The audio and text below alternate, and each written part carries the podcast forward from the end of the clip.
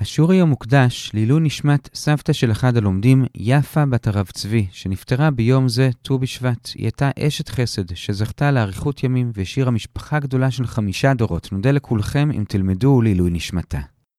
להבדיל, השיעור מוקדש לרפואת בתה, הסבתא יהודית בת יפה, שהיום, ט"ו בשבט, הוא יום הולדתה, שתזכה בעזרת השם לבריאות ונחת מכל המשפחה, מזל טוב. נודה לכולכם אם תלמדו לזכותה. שלום לכולם, כאן אורי בריליאנט מאתר c9.org.il ואנחנו לומדים את דף י"ד במסכת נזיר. נתחיל במשנה בעמוד הקודם ונסיים במשנה בדף הבא. השיעור היום יהיה ארוך מהרגיל 21 דקות. היום נראה משנה אחת, ואת הגמרא עליה נחלק לשני חלקים. המשנה מדברת על אדם שקיבל באותו משפט שתי נזירויות. אחת סתם כי רוצה להיות נזיר, ואת השנייה הוא קיבל כשיוולד לו בן. כלומר, היא לא תתחיל עכשיו, אלא היא תתחיל כשיוולד לו בן. בשביל הסדר, בואו נקרא לראשונה נזירות א', ולשנייה עם הבן נזירות ב'.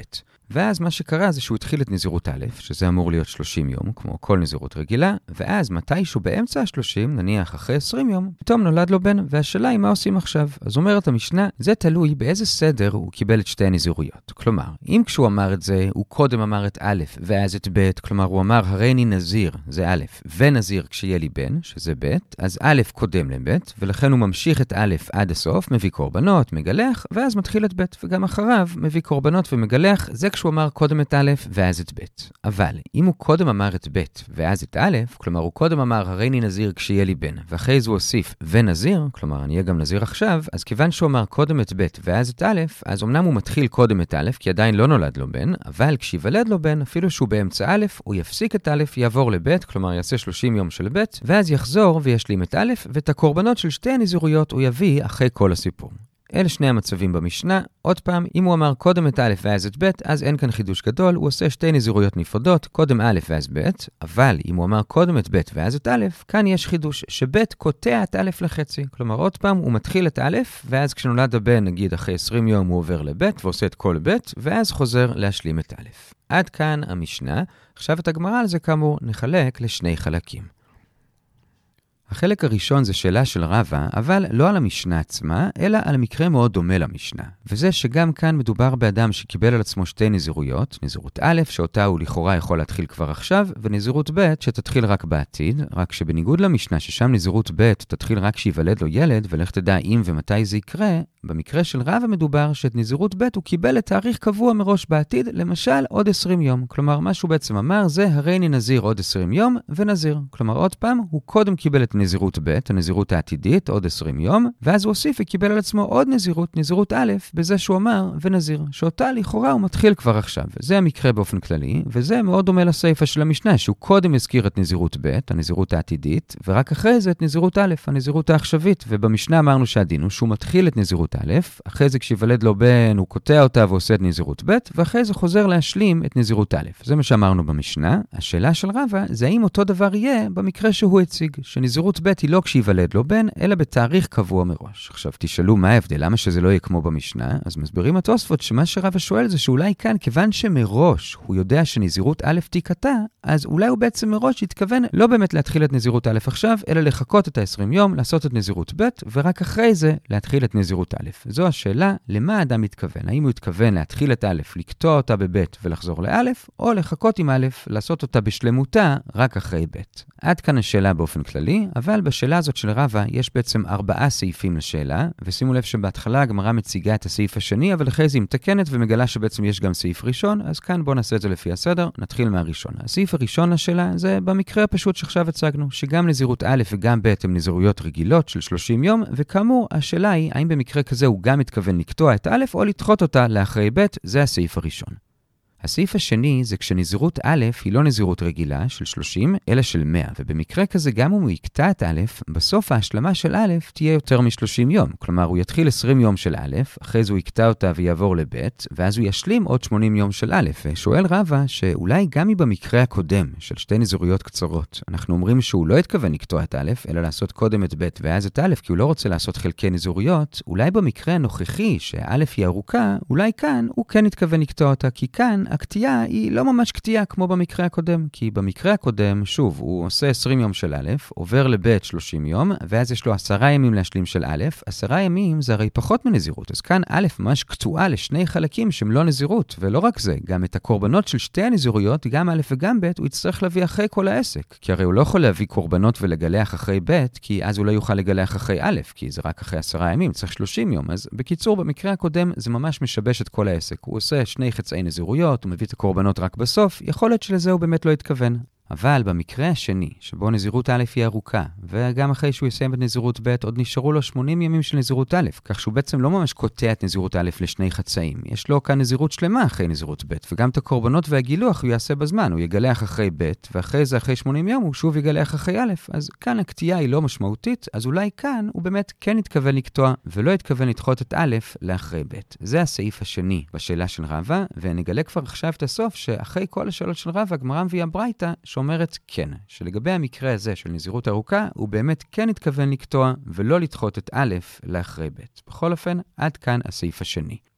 בסעיף השלישי שואל רבא, גם אם בשני הסעיפים הקודמים נאמר שהוא באמת כן התכוון לקטוע את א', כלומר עוד פעם להתחיל את א', לעבור אחרי 20 יום לב' ואז להשלים את א', אולי זה דווקא כשא' היא נזירות רגילה. אבל מה דין אם א' היא לא נזירות רגילה, אלא נזיר עולם. כלומר, מה שהוא בעצם אמר זה, הרי אני נזיר עוד 20 יום, נזירות רגילה של 30, ואני נזיר עכשיו נזיר עולם. ועל זה שואל רבא, האם גם כאן אומר שהוא בעצם מתכוון לקטוע את א', כלומר להתחיל נזירות עולם, באמצע לעבור לנזירות ב', לעשות לה 30 יום, ואז לחזור לנזירות א', לנזירות עולם, ואת הסיום של נזירות ב', הקורבנות והגילוח, הוא לא יעשה מיד בסוף נזירות ב', כי הוא בעצם גם נזיר עולם, אלא הוא יעשה את זה בזמן שבו הוא יכול להקל על נזירות עולם. כי הרי נזיר עולם יכול להקל כל כך וכך זמן, כמו שלמדנו, אז הוא גם יעשה את הקורבנות ואת הגילוח של נזירות ב'. בכל אופן, יכול להיות שגם כאן הוא התכוון לקטוע, או שאולי נאמר שכאן הוא לא התכוון לקטוע, כי כאן הקטיעה היא הרבה יותר משמעותית, כי האופי של נזיר רגיל והאופי של נזיר עולם זה שני סוגים של נזירות. אז כאן יכול להיות שאם אתה אומר לו להתחיל נזירות עולם, לעבור נזירות רגילה ולחזור לנזירות עולם, זה כבר ממש קטיעה, ולזה הוא לא התכוון, אלא הוא יעשה קודם את נזירות ב', הנזירות הרגילה, ורק אחרי זה יתחיל את נזירות עולם. זה הסעיף השלישי של השאלה. וסעיף רביעי ואחרון, מה יקרה אם לא נזירות א' היא נזירות יוצאת דופן, אלא דווקא נזירות ב' יוצאת דופן, ומה היא? היא נזירות שמשון. כלומר, מה שהוא אמר זה, הרי אני נזיר עוד 20 יום נזירות שמשון, ואני גם נזיר, לכאורה כבר מעכשיו, נזירות רגילה של 30 יום. וגם כאן שואל רבא, למה הוא התכוון בעצם? האם הוא התכוון להתחיל את נזירות א', להפסיק אותה אחרי 20 יום ולעבור לנזירות ב', נזירות שמשון, או שהוא התכוון לחכות 20 יום ולהתחיל קודם את ב'. עכשיו רק שימו לב שכאן יש הבדל גדול בין שני הסעיפים הראשונים לסעיף הזה, הסעיף הרביעי, כי כאן, לפי שתי האופציות, הוא לעולם לא יוכל להשלים את א', כי נזירות ב', נזירות שמשון, היא נזירות לעולם, אז גם אם נאמר שהוא מתחיל את א', ואז עובר לב', הוא לא יוכל להשלים את א', הוא יהיה בב' לכל החיים, וגם אם נאמר שהוא לא מתחיל את א', אלא קודם מתחיל את ב', הוא גם כן, הוא לעולם לא יוכל לחזור ולהתחיל את א', הוא בב' לכל החיים, אבל בכל אופן, זו השאלה, האם הוא התכוון להתחיל את א' ולקטוע אותה ולעבור לב', או בעצם לעולם לא להתחיל את א' ולהתחיל ישר בעוד 20 יום את ב'. ואומרת הגמרא שגם אם במקרים הפרקים הקודמים, נאמר שהוא התכוון להתחיל את א' ורק אחרי זה לעבור לב', אולי כאן הוא התכוון באמת לחכות ולעשות רק את ב', ולא לקטוע את א'. ולמה? משתי סיבות. סיבה אחת שמפורשת בגמרא זה שב', הנזירות שמשון, היא נזירות יותר קשוחה. כלומר, נזירות רגילה, אפשר להישאל עליה ולבטל אותה, אז כשב' היא נזירות רגילה, יש סברה לומר שיתחיל בכל זאת את א', וזה שיש לו איזה נזירות ב' באופק שיוצאת באמצע נזירות א', לא נורא, לך תדע מה יהיה עד אז, אולי הוא יבטל אותה. כלומר, זה לא כזה קשוח, אז זה גם פחות קוטע. תתחיל את א' ונראה כבר מה יהיה. זה כשב' היא נזירות רגילה. אבל כאן שב' היא נזירות שמשון, אתה לא יכול להגיד בוא נתחיל את א' וכרגע נתעלם ממה שיש בעתיד. אתה לא יכול להתעלם ממנה, היא בטוח תגיע, אי אפשר להישאל עליה. אז זו סברה אחת לומר שדווקא במקרה הזה הוא לא התכוון להתחיל כבר עכשיו את א', אלא לחכות וקודם להתחיל את ב'. זו סברה אחת. סברה נוספת שעולה בתוספות זה בעצם מה שאמרנו מקודם, שכאן הקטיעה היא הרבה יותר משמעותית, כי אם הוא יתחיל את א' ואז יעבור לב' באמצע, הוא לעולם לא יוכל לחזור ולהשלים את א', כי נזירות שמשון זה לכל החיים. אז זו סברה לומר שאולי הוא בעצם עולם לא התכוון להתחיל את א', אלא להתחיל ישר את ב'. כמובן, אפשר גם לומר שיש סברה הפוכה, וזה שאם נאמר ככה, אז הוא בעצם לעולם לא יעשה אפילו קצת מא', אז אולי הוא דווקא כן התכוון להתחיל את א', גם אם מראש זה רק ל-20 יום, לפחות הוא עשה משהו מזה. בכל אופן, עד כאן השאלה הרביעית, מה קורה עם ב' היא נזירות שמשון, ולגבי הסעיף הראשון, השלישי והרביעי, הגמרא לא מביאה תשובה, אבל לגבי הסעיף השני, כלומר, כשנזירות א' היא 100 יום ונזירות ב' 30 יום, על זה כבר אמרנו מקודם שהגמרא הכריעה ברייתא שהוא באמת מתחיל את א', עובר לב' וחוזר לא'.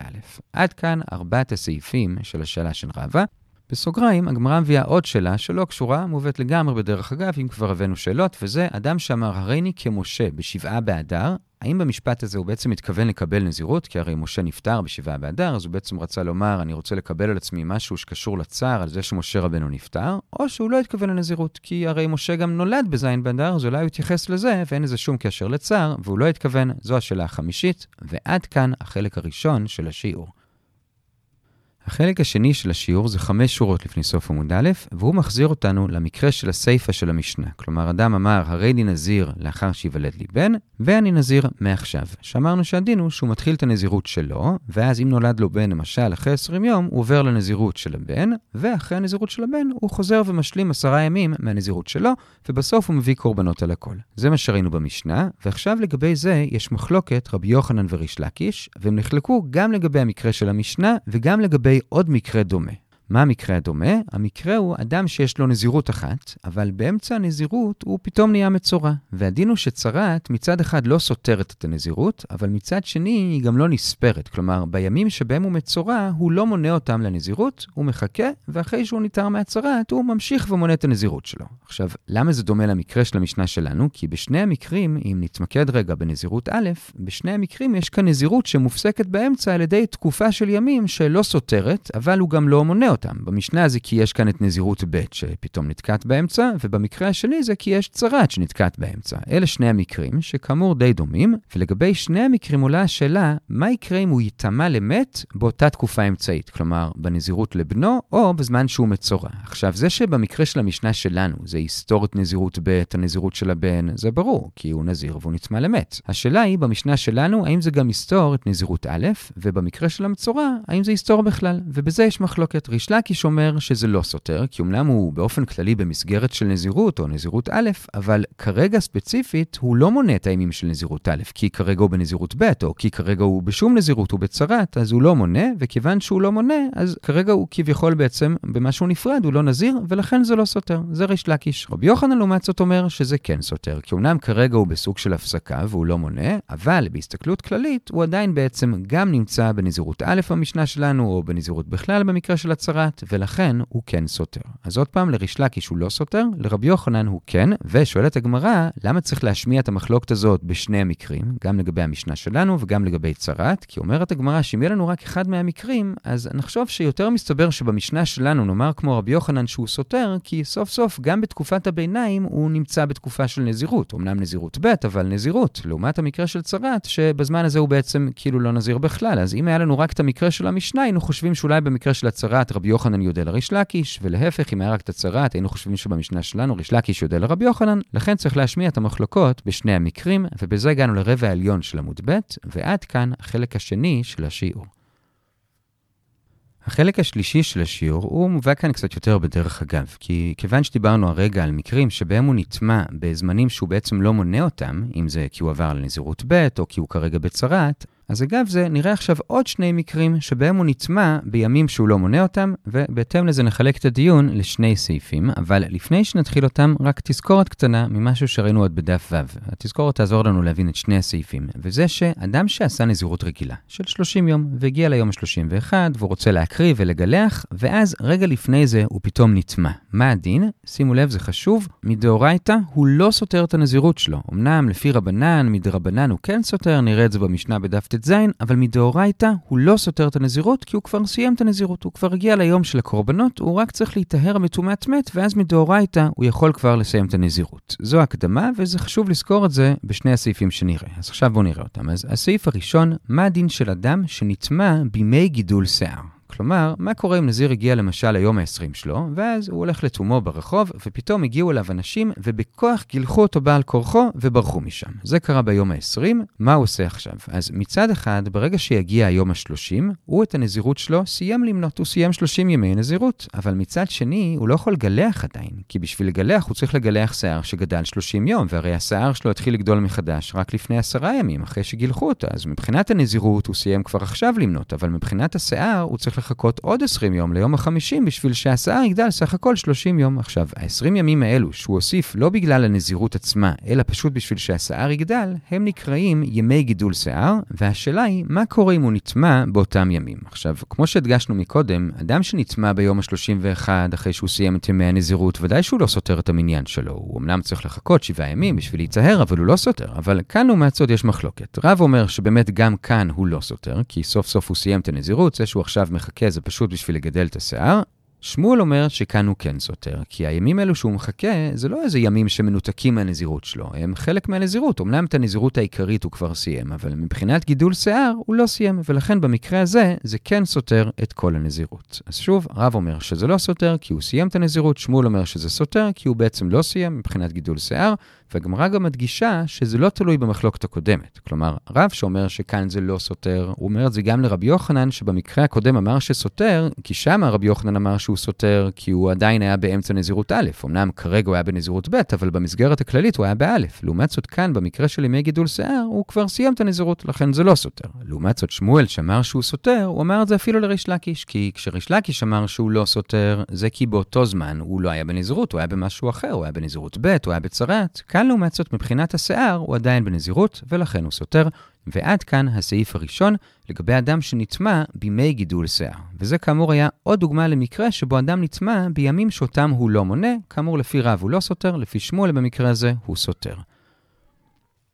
הסעיף השני זה באמצע עמוד ב', וכאן נראה כאמור עוד דוגמה למקרה של אדם שנטמע בזמן שלא מונים אותו, זה לגבי אדם שנטמע ביום ה-31. עכשיו, כמו שכבר הקדמנו לפני שתי דקות, מדאורייתא את המניין של הנזירות הוא ודאי לא סותר, על זה אין שאלה. על מה כן יש שאלה? אז נראה לגבי זה שני דיונים. דיון אחד זה משפט של רב חיסטה, שאמר ככה, אדם שקידש שיער בדם, אין לו תקנה. מה זאת אומרת קידש שיער בדם ומה זאת אומרת אין לו תקנה? אז מה זה קידש שיער בדם? הגמרא מבינה שהכוונה היא שהוא הגיע ליום ה-31, הוא הביא כבר את הקורבנות, אבל הוא עוד לא הספיק לגלח, ואז הוא נטמע. ועל זה אמר רב חיסטה שאין לו תקנה. עכשיו, מה הכוונה שאין לו תקנה? אז קודם כל נאמר מה לא הכוונה. ברור שרב חיסטה לא מתכוון לומר שהוא סותר את הנזירות. זה כבר אמרנו, הוא לא סותר, הוא כבר סיים את ה-30 יום, ודאי שהוא לא סותר. אז למה הוא כן התכוון כשהוא אמר אין לו תקנה? אז כאן יש שתי הבנות, כשאת ההבנה הראשונה אנחנו נדחה.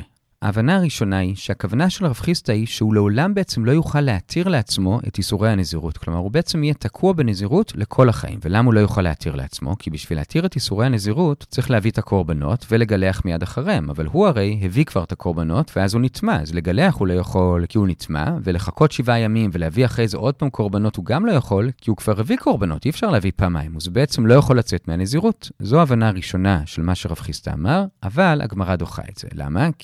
אמרנו שבשביל להתיר את איסורי הנזירות, צריך לעשות שני דברים, גם להביא קורבנות וגם לגלח. אבל האמת היא, יש בזה מחלוקת מה מזה באמת מעכב. לפי רבי אליעזר, באמת כל התהליך הזה מעכב, ורק אחרי כל התהליך הוא מתיר לעצמו את איסורי הנזירות. לפי רבנן, לא הכל מעכב, אלא ברגע שהוא הביא אפילו רק קורבן אחד מהקורבנות שצריך להביא, גם אם הוא לא הביא את השאר וגם אם הוא עוד לא גילח, כבר אז הוא התיר לעצמו את איסורי הנזירות. עכשיו אומרת הגמרא, מה שרב חיסטה אמר, שאדם שנטמע בין הקורבנות לבין התגלחת, אין לו איך להתיר את האיסורים, זה לא מסתדר לא לרבי אליעזר ולא לרבנן. למה? לרבי אליעזר זה לא מסתדר, כי הרי אמרנו שלפי רבי אליעזר הכל מעכב. אז אם הוא נצמא אחרי הקורבנות, הוא בעצם סתר את תהליך היציאה שלו מהנזירות. שוב, לא סתר את הנזירות, הוא סתר את תהליך היציאה שלו מהנזירות. ואז בעצם הקורבן שהוא הביא לא נחשב, כי הוא סתר אותו, והוא יחכה שבוע, ויביא עוד פעם קורבן, ויגלח, ויוכל להתיר לעצמו את הנזירות. זה לפי רבי אליעזר. אז מה שרב חיסטה אמר שאין לו איך להתיר לעצמו, לפי רבי אליעזר לפחות, זה לא נכון. יש לו איך עוד שבוע, יעשה את התהליך עוד פעם, ויתיר לעצמו. אז לרבי אליעזר זה לא נכון,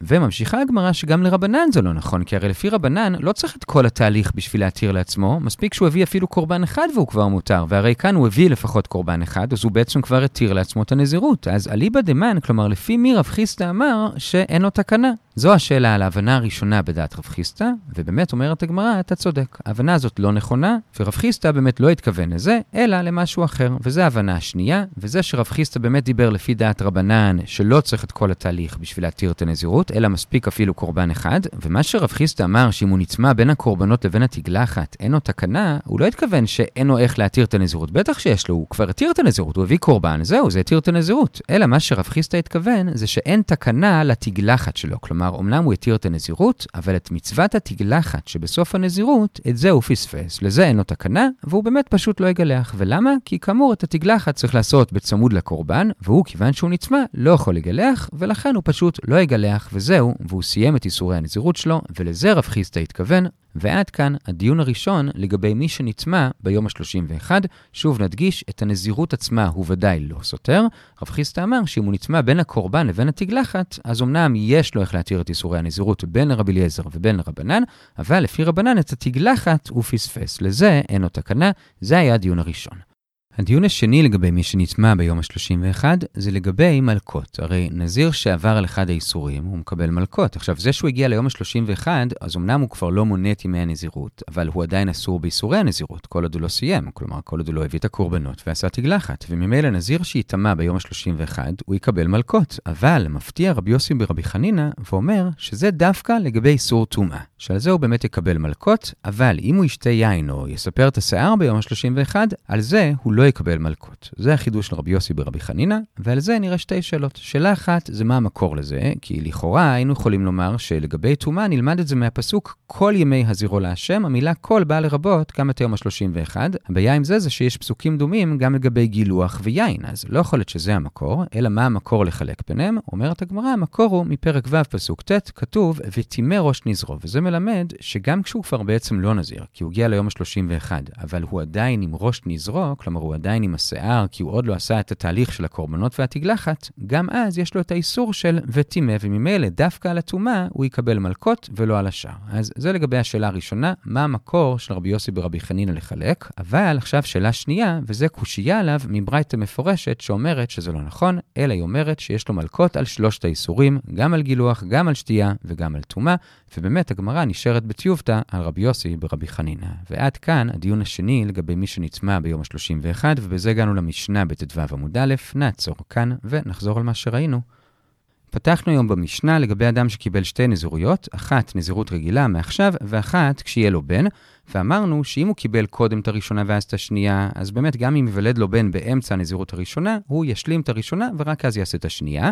אבל אם הוא אמר קודם, הרי נזיר כשיהיה לי בן, ורק אז הוא אמר, ונזיר, כלומר השנייה היא בעצם קודמת לראשונה, אז הוא יתחיל את נזירות א', וכשייוולד לו בן הוא יעבור לנזירות ב' באמצע, ואחר כך הוא ישלים את נזירות א'. זה מה שכתוב במשנה, ועל זה ראינו שלושה חלקים בגמרא. החלק הראשון זה שאלות של רבא, מה קורה אם הנזירות ב' היא לא נזירות כשיוולד לו בן, אלא נזירות עוד 20 יום. כלומר, ידוע כבר מתי היא תהיה. האם גם אז הוא התכוון להתחיל את א', לקטוע אותה ולעבור לב', או הוא התכוון לעשות את ב' ורק אז לעשות את א', ואת השאלה הזאת של רבא הוא בעצם שאל בארבע אפשרויות שונות. אפשרות אחת זה ששתי הנזירויות הן קצרות, של 30.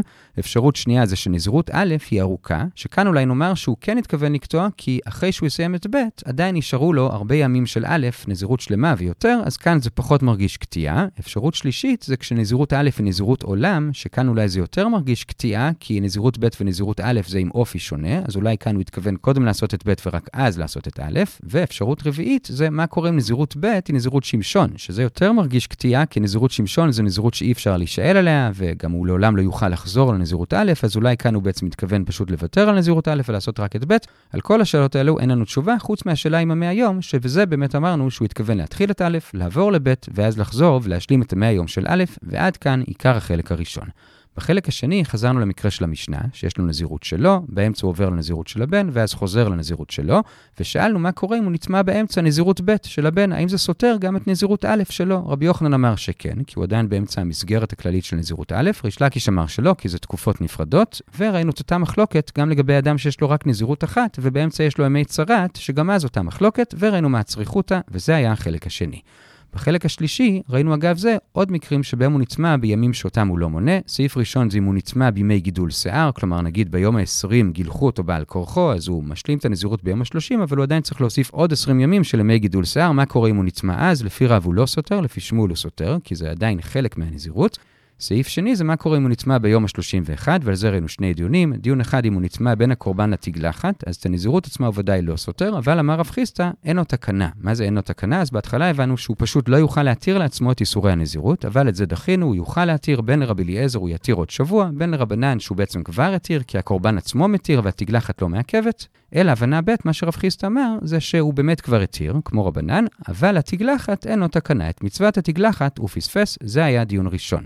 טיעון שני לגבי מי שנטמע ביום 31, זה שרבי יוסי ברבי חנינא אמר שהוא לוקה רק אם הוא יטמע למת, אבל אם הוא יעבור על איסור גילוח או יין, על זה הוא לא ילקה. הבאנו מקור לזה, אבל בסוף דחינו מברייתא מפורשת שאומרת שיש מלקות על הכל, כל טוב.